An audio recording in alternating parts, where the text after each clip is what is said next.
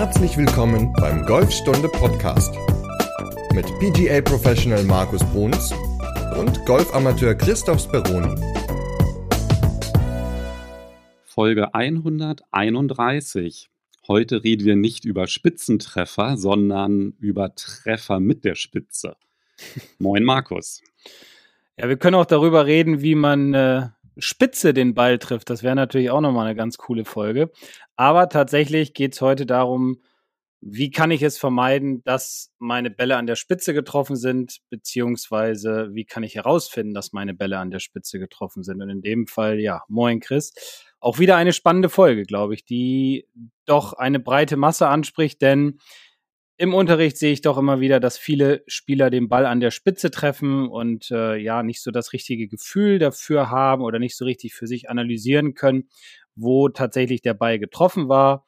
Natürlich mit Video geht das ganz gut, aber ich versuche auch mal so ein, zwei Tipps mit auf den Weg zu geben, wie man selbst herausfinden kann, ob man den Ball an der Spitze getroffen hat oder nicht. Vielleicht erstmal eine kurze Begriffsklärung. Was meinst du denn genau mit Spitze? Na, den vorderen Teil der Schlagfläche. Also da, wo der Schaft in den Kopf, in den Schlägerkopf hinein reingeht oder reingesteckt wurde, das ist ja der hintere Teil, also die Hacke. Und wenn wir den Ball an der Hacke treffen, dann treffen wir meist oder schlagen wir meistens einen Socket. Sockets sind sehr unangenehm. Hm, ich sage immer so ein bisschen spaßeshalber, das Positive daran ist, dass es nicht schlimmer werden kann. Und dann haben wir natürlich noch die Mitte der Schlagfläche. Das ist so der Bereich, den wir gerne treffen wollen, aber nicht immer gelingt. Und dann haben wir noch den vorderen Teil der Schlagfläche, also da, wo sie im Grunde endet, da, wo in den meisten Fällen keine Grooves mehr sind, sondern eine glatte Fläche, das ist die Spitze. Auf Englisch ist es dann der Shank, korrekt? Der Socket ist der Shank, genau. Nee, ich dachte, der Socket ist der Hackentreffer und der Shank ist der Spitzentreffer. Oder habe ich das falsch abgespeichert? Das, äh, da muss ich leider sagen, hast du falsch abgespeichert, denn der Shank ist auch ist der englische Socket. Ach so, okay. Und gibt es dann auch einen Begriff für den Spitzentreffer? Toe?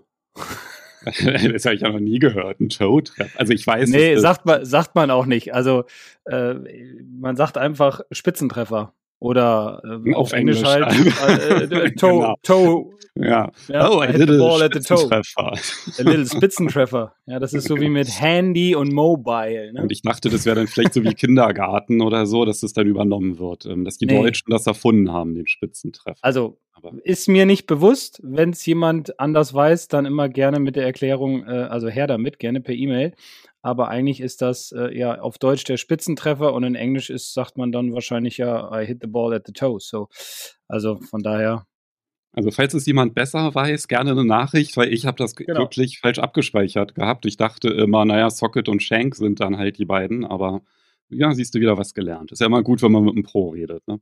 Ja, man lernt ja auch nie aus. Ich, ne? Also auch ich lerne ja nie aus. Das ist ja das Schöne. Wir lernen ja voneinander. Im Golf du ein bisschen weniger von mir, aber. Ja, gut. Dafür im technischen Bereich, da lerne ich dann mehr von dir, ja. Ja, so im Nicht-Golf-technischen, ne? So alles, was ja, genau. mit Computern zu tun hat und so. Ja, ja. Ah. Wollen wir jetzt nicht ausschweifen? Da haben wir zumindest jetzt schon mal geklärt, was ein Treffer mit oder an der Spitze des Schlägers mhm. ist. Und das ist jetzt ziemlich ärgerlich, weil was passiert denn da? Naja, also der Ball verliert definitiv an Geschwindigkeit er wird eher tendenziell, also es kommt immer drauf an. Also wenn ich den Ball ganz vorne treffe, fast außerhalb der Schlagfläche, das ist ja auch noch der Spitzenbereich, und dann geht der Ball natürlich extrem stark nach rechts weg, jetzt aus Sicht des Rechtshänders. Also der zischt dann so im ja, 85, 89 Grad Winkel nach rechts weg. Manchmal bleiben die Bälle dann auch bei mir in der Hütte drin, das ist aber okay. Da verletzt sich niemand. Und die anderen Schläge sind da, dass der Ball mit dem Eisen eher kurz hochfliegt, Tendenz eine Drawkurve hat und gerade beim Driver ist es sogar noch stärker, dass der Ball dann ein Draw einnimmt, weil die Schlagfläche ja anders aufgebaut ist. Die ist ja praktisch nach außen gewölbt und da entsteht ja dieser Zahnradeffekt. Also das heißt, wenn ich mit dem Driver den Ball an der Schlag, äh, an der Spitze treffe, im vorderen Drittel der Schlagfläche, dann wird der Ball eher eine Kurve nach links einnehmen. Bei den Eisen ist die Tendenz eher hoch, kurz, rechts. Dazu muss man auch sagen, mit moderneren Schlägern ist mir aufgefallen, dass die bei Spitzentreffern teilweise extrem fehlerverzeihend sind. Ja, das ist vollkommen richtig. Durch die Gewichtung in den Köpfen, durch die größeren Köpfe, durch die etwas größeren Schlagflächen ist es natürlich so, und das ist ja auch was Positives, dass der Ball nicht mehr ganz so weit nach rechts oder links abdriftet dann halt und dementsprechend diese, dieses Wort Fehlerverzeihbarkeit halt ja, da wirklich sehr stark greift und der Spieler einfach den Ball wesentlich gerader dadurch hauen kann. Und das macht sich definitiv bemerkbar, wenn man ähm, ja, mal einen älteren Schlägersatz und einen neueren Schlägersatz mal nimmt und äh, ja, man, man trifft mit beiden Schlägern mal den Ball an der Spitze, dann sieht man schon extreme Unterschiede. Also da kann ich wirklich auch aus Erfahrung berichten. Ich habe ja, glaube ich, seit, oh Gott, wie alt ist denn jetzt mein Eisen? Satz, ich habe den ja fitten lassen und ich glaube ein, anderthalb Jahre irgendwie so ist er, glaube ich, mhm. alt. Und mit den Eisen davor, die waren jetzt nicht so super hochwertig und ja, keine Ahnung, vielleicht so sieben Jahre lang gespielt, keine Ahnung. Und das ist so krass der Unterschied. Also ich habe dann wirklich auf der Range manchmal, guck, also man spürt es natürlich, ja. Also du merkst, oh, ich habe den Ball jetzt echt nicht gut getroffen, weil wenn du den an der Spitze triffst, dann verdreht sich ja dann auch das Schlägerblatt, logischerweise. Ne? Das öffnet sich dann ganz stark nach dem Treffmoment. Ist aber erstmal dem Ball ja dann egal, wenn es sich danach öffnet. Aber es verdreht sich halt so richtig und das spürt man natürlich auch. So, und dann gucke ich so auf mein Schlägerblatt mit den neuen Eisen und sehe, dass wirklich nur ein halber Ballabdruck an der Spitze ist. Also wirklich nur so zur Hälfte mit der Spitze getroffen. Und der Ball ist vielleicht 20 Meter kürzer, aber fliegt gerade, ja, also ja. und hoch. Und da dachte ich auch so, das gibt's doch gar nicht. Auch so bei dünnen Treffern, dass die Bälle dann, also ich merke richtig, wie ich den dünnen treffe und der steigt halt trotzdem hoch. Also unglaublich, wie fehlerverzeihend neuere Modelle sind. Also wenn man da halt alte Schläger hat, ist das, glaube ich, schon mal ein Grund. Also wenn man halt öfter mal einen Spitzentreffer dabei hat, dann kann das auf jeden Fall mal so einen extremen Fehlschlag ein bisschen ablindern. Ja, ich, ich merke das auch bei mir. Also ich habe jetzt wieder neue Schläger bekommen und der Unterschied zu denen vom letzten Jahr ist ein anderes Modell, also selber Hersteller, aber anderes Modell, ist schon extrem, weil die Schlagfläche einfach ein bisschen kompakter jetzt ist, sieht immer noch sportlich aus, aber trotzdem auch Spitzentreffer sind immer noch sehr, sehr lang und sehr gerade. Also im Vergleich zu dem Modell vom letzten Jahr ist das schon, schon wieder eine Innovation, schon wieder ein Riesenschritt in die richtige Richtung. Denn Golf wird ja immer schwerer, die Plätze werden enger, das Raff wird fetter, äh, die Architekten lassen sich neue Gemeinheiten in Anführungsstrichen einfallen und die Hersteller, die Schlägerhersteller wollen es den Leuten halt leicht machen. Der Ball wird weiter fliegen, weil weniger Loft auf der Schlagfläche ist, etwas größere Köpfe, mehr Fehlerverzeihbarkeit. Also von daher ist es immer ratsam, ja, mal über neue Schläger nachzudenken, wenn man schon ältere Modelle hat. Die können einem definitiv weiterhelfen und äh, ja, bringen nicht nur mehr Länge, sondern auch mehr Genauigkeit. Insgesamt ist es ja sogar so, dass die Golfer immer schlechter werden. Ja, werden ja auch älter. Ja, aber ist tatsächlich das Handicap, das durchschnittliche Handicap, das steigt. Hast du da eine Zahl? Eine konkrete habe ich nicht. Ich hatte mir okay. angeguckt, mal jedes Jahr, kennst du diesen Golfmarktbericht? Hm, ja, habe ich mal gelesen, aber ist schon ein bisschen länger her, ja. Genau, Dr. Billion, ja. Der, den kann man sich ja ganz gut merken. Da gab es dann auch so einen kostenlosen, kann ich ja mal verlinken in der Podcast-Beschreibung. Da gab es so ein kostenloses, kostenlose Aufzeichnung von einem Webinar, wo das vorgestellt wurde. Und da war dann halt so ganz klar der Trend, was du gesagt hast, dass die Golfspieler immer älter werden immer männlicher, also Anteil Frauen sinkt und das Handicap steigt. Okay. Ja, kann ich mir vorstellen. Also, ja, ist, Golf ist ja auch, aber eigentlich ist ja nicht unser Thema, aber noch ganz kurz dazu, Golf ist ja auch so die einzige Ballsportart, wo äh, ja alles sich immer verändert. Also wenn man andere Sportarten nimmt wie Basketball, Fußball, Tennis, Tischtennis und so weiter, die Spielbereiche sind immer gleich groß und äh, beim Golf ändert sich halt alles von Schlag zu Schlag. Ne? Also die Löcher werden länger, die Plätze werden länger, schwieriger, ondulierter die Grüns und so weiter. Also dementsprechend Golf ist schon eine sehr, sehr schwere Sportart und macht deswegen neuer Schläger kann vieles erleichtern, aber natürlich muss man auch wissen, warum treffe ich den Ball an der Spitze und wie kann ich das abstellen. Genau, weil die Lösung ist ja nicht irgendwie einen super verzeihenden Schläger zu nehmen und der dann vielleicht so ein bisschen die negative Auswirkungen ablindert, weil wenn ich ihn dann halt mit weniger als der Hälfte an der Spitze treffe, dann kann halt auch der fehlerverzeihende Schläger nichts mehr machen. Und es bringt ja halt auch nichts, wenn die Bälle konstant 20 Meter kürzer sind, weil ich die halt nicht mittig treffe. Das heißt, der nachhaltigere Weg ist, an der Technik etwas zu machen. Und da gibt es ja ganz gute Übungen für. Ja, genau. Also erstmal muss man natürlich herausfinden, treffe ich den Ball tatsächlich an der Spitze?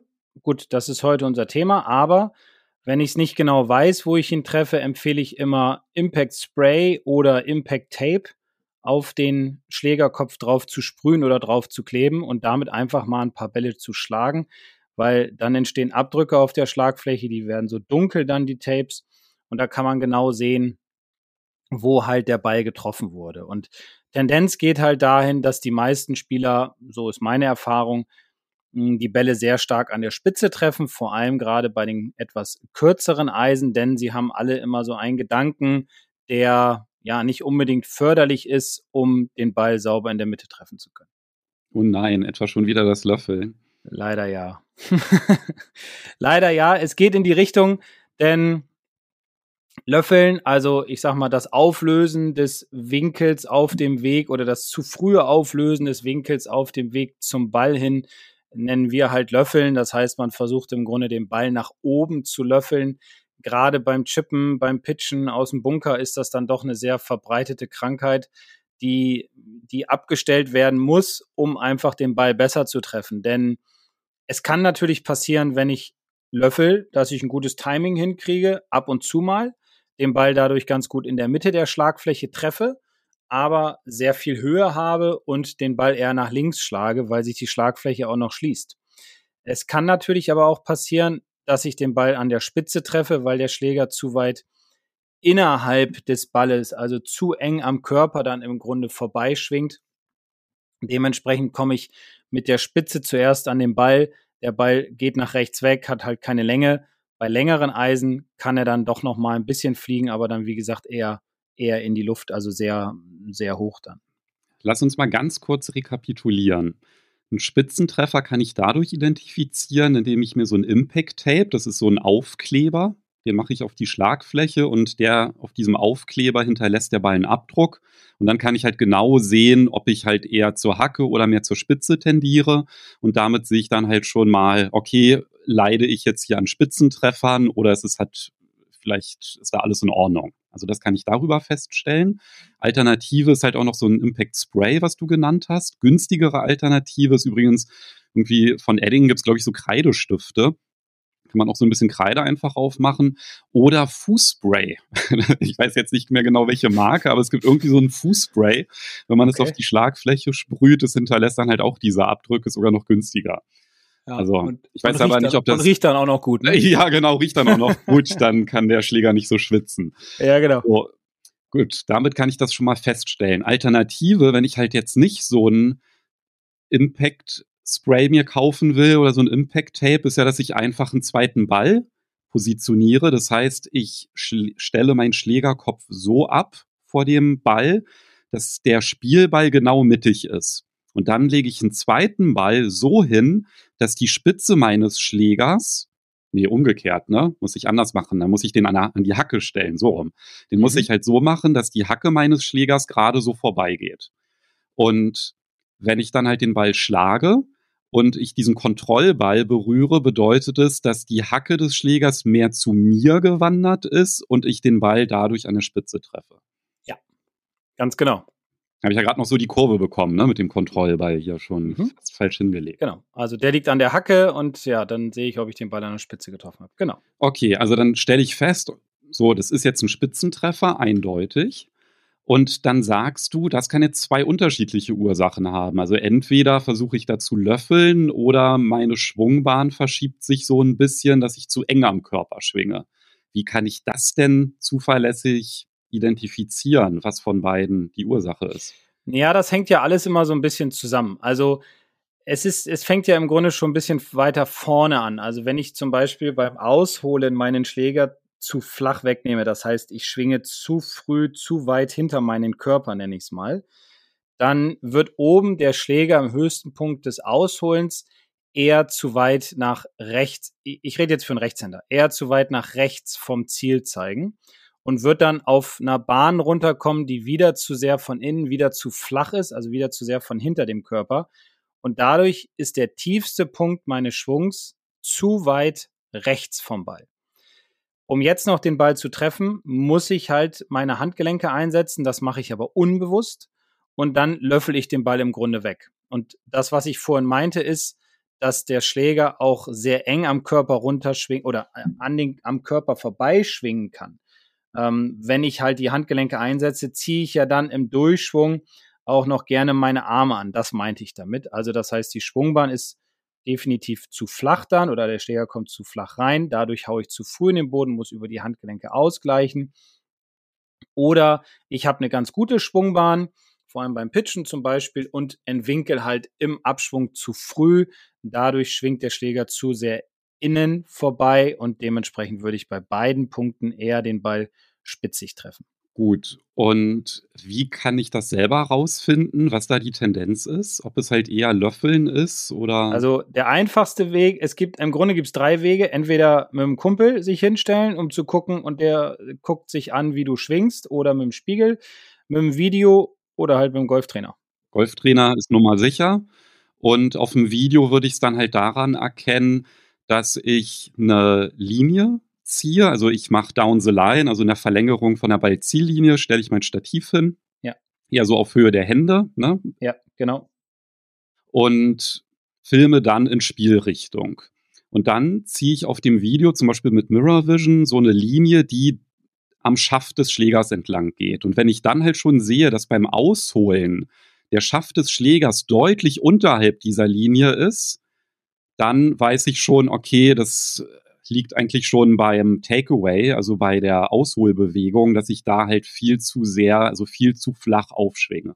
Ja, also daran kann man es im Grunde immer ganz gut erkennen, weil es ist echt schwierig, sonst herauszufinden, wie die Schwungbahn ist, weil man guckt ja nicht während der Bewegung hin und man sieht das ja auch nicht alles hundertprozentig und ja, ich könnte jetzt nochmal ein kleines bisschen Werbung fürs Online-Coaching machen, das da helfe ich natürlich dann auch ganz gerne. Also wer daran Interesse hat ähm, und das Gefühl hat, er trifft die Bälle an der Spitze, ja, gerne einfach das Online-Coaching mal in Anspruch nehmen und dann helfe ich natürlich. Ähm, und äh, wir können dann alles weitere darüber besprechen. Also das sind die eigentlich so die Wege, um herauszufinden, wie schwinge ich. Und wenn ich es jetzt noch hundertprozentig wissen will, wie meine Hände im Treffmoment sind, dann stelle ich die Kamera oder das Telefon dann praktisch mir gegenüber hin auf Höhe der Hände in einem gewissen Abstand von circa zwei, drei Meter, so dass mein Körper auch noch einigermaßen mit drauf ist damit ich dann auch nochmal den Impact sehe, denn daran kann man dann auch nochmal feststellen, ob zum Beispiel der Schlägerkopf in der Bewegung zum Ball die Hände überholt hat, weil daraus resultiert halt auch, wie gesagt, der Spitzentreffer und das kann man auch wiederum ganz gut mit dem Handyfilm und dann daran äh, erläutern oder analysieren. Gut, also die Analyse ist das Schwierige, herauszufinden, woran das liegt. Verstanden.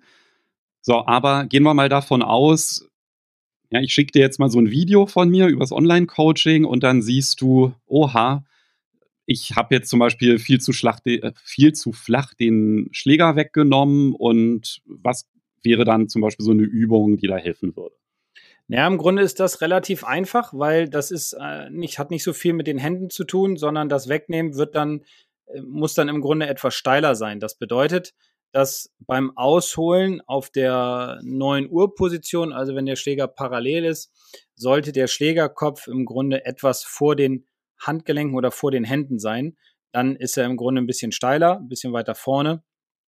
Und daraus ergibt sich dann, wenn ich ganz normal weiter rotiere und nichts mehr mit den Händen mache, ergibt sich daraus im Grunde eine Bewegung, die dazu führt, dass der Schläger am höchsten Punkt des Ausholens dann auch in einer anderen Position ist als vorher also wir sagen dazu in einer etwas gelegteren Position. Das heißt, er liegt dann mehr auf der rechten Hand, wie so ein, wie so ein Tablett. Ja, haben wir auch schon ein paar Mal drüber gesprochen. Und aus der Position wird es dann leichter, den Schläger auf einem direkteren Weg zum Ball hin zu bewegen. Denn dann brauche ich nicht mehr ganz so viel zu kompensieren. Aber wichtig ist halt, beim Ausholen den Schläger in die richtige Position zu bringen, wie ich eben schon beschrieben hatte. Und dafür oder als Drill hilft dann zum Beispiel eine Schlägerhaube wegzuschieben oder einen zweiten Ball. Das heißt, ich setze am Ball an, nehme meinen Stand ein, nehme mein Setup ein, also Griff und so weiter und lege ungefähr, ja, sagen wir mal so 20 Zentimeter rechts vom Ball dann nehmen wir mal eine Schlägerhaube, eine Schlägerhaube hin. Diese Schlägerhaube muss ich jetzt als allererstes, bevor ich dann weiter nach oben rotiere, muss ich diese erstmal seitlich wegbewegen und zwar mit dem hinteren Teil meiner Schlagfläche, damit ich darüber in eine gute Rotation komme, in eine gute Ebene komme, um den Schläger oben in diese gelegtere Position zu bringen, damit er oben halt, wie gesagt, mehr auf der rechten Hand liegt. Zweiter Vorteil mit der Schlägerhaube, ich trainiere auch gleichzeitig noch meinen Rhythmus. Ich hole also nicht zu schnell aus, weil dieses schnelle Ausholen führt auch häufig dazu, dass man einfach zu flach ausholt, weil man zu viel reißt und durch die Schlägerhaube kann man dementsprechend zwei Fliegen mit einer Klappe schlagen. Eine gute Übung, die man auch regelmäßig einbauen kann, wenn man nicht Spitzentreffer schlägt, weil, wie du es ja gerade gesagt hast, Rhythmus ist ja auch entscheidend für ja, auf jeden Fall. Schläge und lange. Richtig. Rhythmus ist ein ganz wichtiger Faktor, aber ja, das ist ein anderes Thema. Gibt es noch weitere Drills, die man da machen Ja, man, man könnte zum Beispiel auch, äh, ja, wie soll ich, innerhalb, also ich versuche es jetzt mal bildlich so gut es geht darzustellen. Also das heißt, ich nehme mir einen Ballkorb, der ist leer, am besten einen aus, äh, ja, was ist das? Also nicht aus, aus Metall oder Stahl, sondern so diese Plastikkörbe, stelle den ungefähr einen halben Meter, Meter rechts von mir in Verlängerung meiner Füße auf den Boden und muss jetzt im Grunde sehen, dass mein Schläger vor dem Ballkorb nach oben schwingt und auch vor dem Ballkorb wieder zurückschwingt. Weil würde ich jetzt zu flach ausholen, würde ich den Ballkorb wegschieben, würde ich zu sehr von innen an den Ball kommen und auch zu flach, würde ich natürlich auch den Ballkorb treffen und würde dementsprechend ein gutes Feedback äh, bekommen. Und deswegen bitte nur so einen Plastikballkorb nehmen und nicht einen Stahl, weil das äh, würde sonst zu sehr wehtun. Ist dieses zu flache Wegnehmen ein sehr häufiger Fehler, den du siehst, oder ist da ein anderer Fehler, der dominanter ist? Nee, der ist recht häufig, weil viele Spieler aus den Armen und Händen die Ausführbewegung starten und nicht aus den großen Muskeln, also über die Schultern äh, die Ausführbewegung starten und durch zu viel Rotation in Händen und Armen und zu frühe Rotation geht der Schläger halt flach weg. Meistens öffnet er sich dann ja auch noch, weil man dann auch die Schlagfläche aufrotiert und dann kompensiert man halt sehr stark über die Hände wieder zurück und dementsprechend kommen auch Spitzentreffer zustande. Und jetzt ist es aber so, wenn ich durch das bessere Wegnehmen des Schlägers in eine bessere Ausgangslage in den höchsten Punkt komme, dann kann ich aber trotzdem immer noch Spitzentreffer schlagen, korrekt? Ja, wenn ich auf dem Weg zum Ball hin meine Winkel zu früh auflöse, dann kann ich auch noch Spitzentreffer äh, haben oder schlagen. Also das Löffeln. Richtig. Und da irgendein Gedanke, der noch hilft? Ja, also klar, der Gedanke ist der, dass ich immer versuchen will, erst den Ball und dann den Boden zu treffen. So, das heißt, ich muss dafür aber auch ein bisschen was tun, um da hinzukommen. Also die meisten Spieler denken halt, wenn ich im höchsten Punkt bin, muss ich mit den Armen anfangen, muss ich mit den Händen den Abschwung starten, muss dem Schläger darüber oder will dem Schläger darüber Geschwindigkeit geben. Das Problem ist aber, dass ich dann im Grunde meine Handgelenke gerade drücke und in einen negativen Winkel der Schlägerkopf dann unter meinen Händen durchschwingt und dann entsteht halt dieses frühe Auflösen der Hebel und es können Spitzentreffer entstehen. Die eigentliche Reihenfolge ist nämlich eine ganz andere, die ist aber immer ein bisschen schwieriger umzusetzen. Und zwar die Reihenfolge vom Abschwung her ist, dass ich, wenn ich jetzt im höchsten Punkt bin, und wir sagen jetzt mal, da ist alles gut, dass ich den Abschwung immer damit einleite, mein Gewicht durch den Unterkörper auf mein vorderes Bein zu, zu bringen. Also in meinem Fall als Rechtshänder auf das linke Bein. Dann folgen die Schultern, dann folgen die Arme, dann folgen die Hände und dann folgt der Schläger. Und wenn ich alles ganz gut hinkriege, dann werde ich dadurch wesentlich bessere Ballkontakte bekommen. Das heißt, ich werde das Gefühl bekommen, dass der Schlägerkopf allen genannten, eben genannten Körperteilen folgt. Der entwickelt automatisch eine höhere Geschwindigkeit und er kommt wesentlich mehr in der Abwärtsbewegung an den Ball, was wie gesagt dazu führt, dass ich mehr Ball-Bodenkontakt habe. Also dementsprechend treffe ich erst den Ball und dann den Boden. Und das ist ja auch das, worüber man immer spricht. Man möchte einen guten Ballkontakt haben und den kann man nur haben, wenn die richtige Reihenfolge im Abschwung eingehalten wird und der Schlägerkopf halt allen Körperteilen folgt. Dabei ist halt auch wichtig, was du ja schon auch erwähnt hast, dass wenn ich jetzt nicht das koordinative Talent eines Tourpros habe und nicht so beweglich bin wie ein Schießgummi, dann ist natürlich auch die Stellung der Handgelenke im höchsten Punkt ganz wichtig. Und da hast du ja von dem Tablett, also ich wollte jetzt gerade schon Tablet sagen, aber es ist ja nicht ein Computer, sondern einfach so ein Kellner-Tablett, hast du ja gesprochen, weil das ist ja auch ganz relevant dafür, ne, wie der Schläger sich senkt. Ja, klar. Also wenn, vielleicht kann man das ja mal mitmachen, so jetzt, wenn man die Folge gerade hört, wenn man das, wenn man jetzt den Arm einfach mal, den rechten Arm und also den hinteren Arm mal anwinkelt und stellt sich jetzt vor, man hat ein Tablett auf der hinteren Hand, in meinem Fall ist es die rechte, ähm, dann würden jetzt zum Beispiel die Gläser oben drauf stehen bleiben auf dem Tablett und wenn ich jetzt diese, diesen Winkel im Ellenbogen und im Handgelenk, wir nennen das Dorsal, Richtung Ball bewege, dann werde ich merken, dass das Handgelenk im Treffmoment immer noch in einer sehr ähnlichen Position ist wie im höchsten Punkt des Ausholens. Wenn ich jetzt aus dieser höchsten, aus dieser Stellung im höchsten Punkt jetzt zum Ball hinschwingen würde und würde das Handgelenk in die andere Richtung klappen, dann würden ja alle Gläser sozusagen runterfallen. Ich würde mehr von außen kommen, ich würde mehr löffeln müssen und dementsprechend würde ich auch Spitzentreffer bekommen. Also die Haltung des rechten oder hinteren Handgelenks ist wichtig, um halt mehr in diese Ballboden, ja, oder diese Ballbodenkontakte zu bekommen.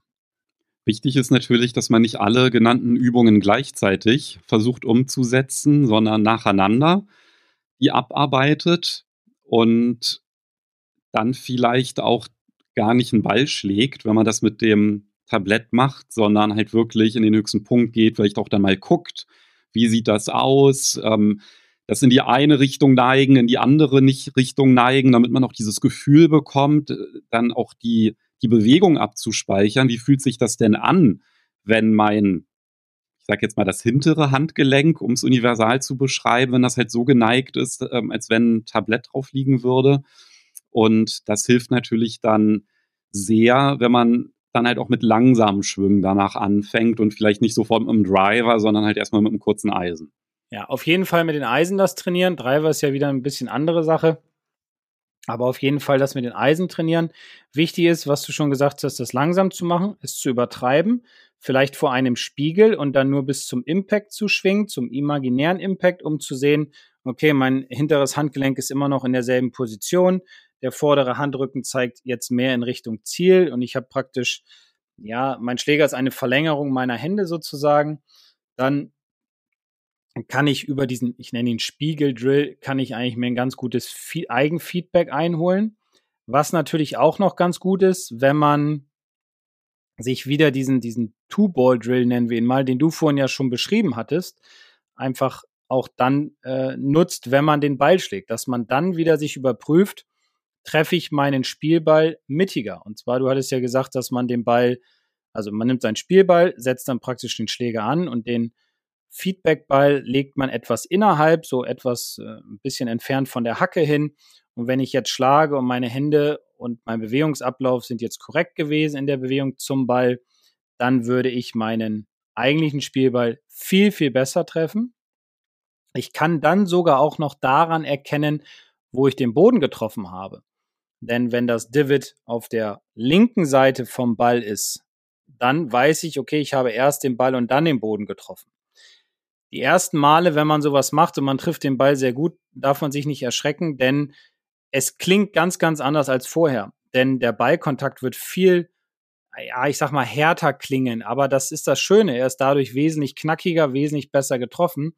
Und ich habe dementsprechend erst den Ball und dann den Boden erwischt. Und durch den zweiten Ball kann ich, wie gesagt, feststellen, ob ich ihn der, in der Mitte getroffen habe und dass ich mein äh, Divid links vom Ball habe. Denn das ist ja das, was wir immer erreichen wollen.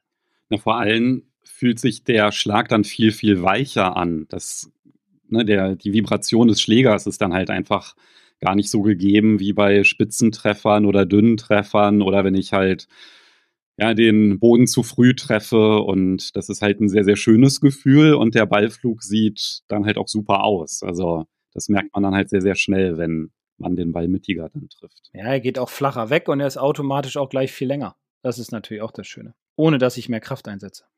Das hört sich richtig gut an. Also es lohnt sich, das auszuprobieren. Du hilfst im Online-Coaching, wenn es mit der ja. Analyse hapert. Ansonsten verlinke ich halt auch noch mal, wie man das Smartphone aufstellen muss, wie man mit Mirror, Mirror Vision so eine Linie einzeichnet und das überprüft. Verlinke ich auch noch mal einen Beitrag, da hat es ja auch mal ein Video zugemacht. Und damit, glaube ich, haben wir eine ganze Reihe an Tipps, um die Spitzentreffer zu vermeiden. Oder Treffer mit der Spitze. Genau, und dann werden es Spitzentreffer. Also, oh, was für Wortspiele hier. Ja, Gut, lass uns doch mal einen Ausblick auf Folge 132 werfen. Ja, passend zur Urlaubssaison reden wir über Kreuzfahrten mit Golfausflügen. Oha. Bist du ein Kreuzfahrer? Bisher noch nie gemacht, aber am Montag geht's los. Da bin ich dann eine Woche auf Kreuzfahrt im Mittelmeer und mache genau das. Und ich spiele unter anderem den Ah, jetzt schnauft er schon wieder. Den Ryder Cup Platz des nächsten Jahres.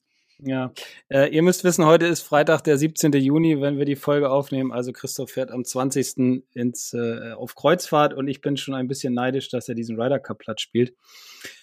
Ja, naja gut, vielleicht äh, äh werde ich es auch noch mal irgendwann erleben, den spielen zu dürfen. Vielleicht nächstes Jahr als äh, Spieler des Ryder Cups. Nein, Quatsch, natürlich nicht. Gut, dann freue ich mich auf Folge 132 dir wünsche ich eine gute Überfahrt. Komm gesund und munter wieder. Drück mir die Daumen, dass ich beim Captain's Pick dann ausgewählt werde, noch fürs Team Europa. Genau, der Henrik wird dich bestimmt beobachten, wenn du in Rom bist und äh, bestimmt auf dich zurückkommen. Davon gehe ich aus. Dann berichte ich nächste Woche, wie das alles so abläuft und ob das empfehlenswert ist. Super, ich freue mich. Also bis dahin. Bis dahin, tschüss. Ciao.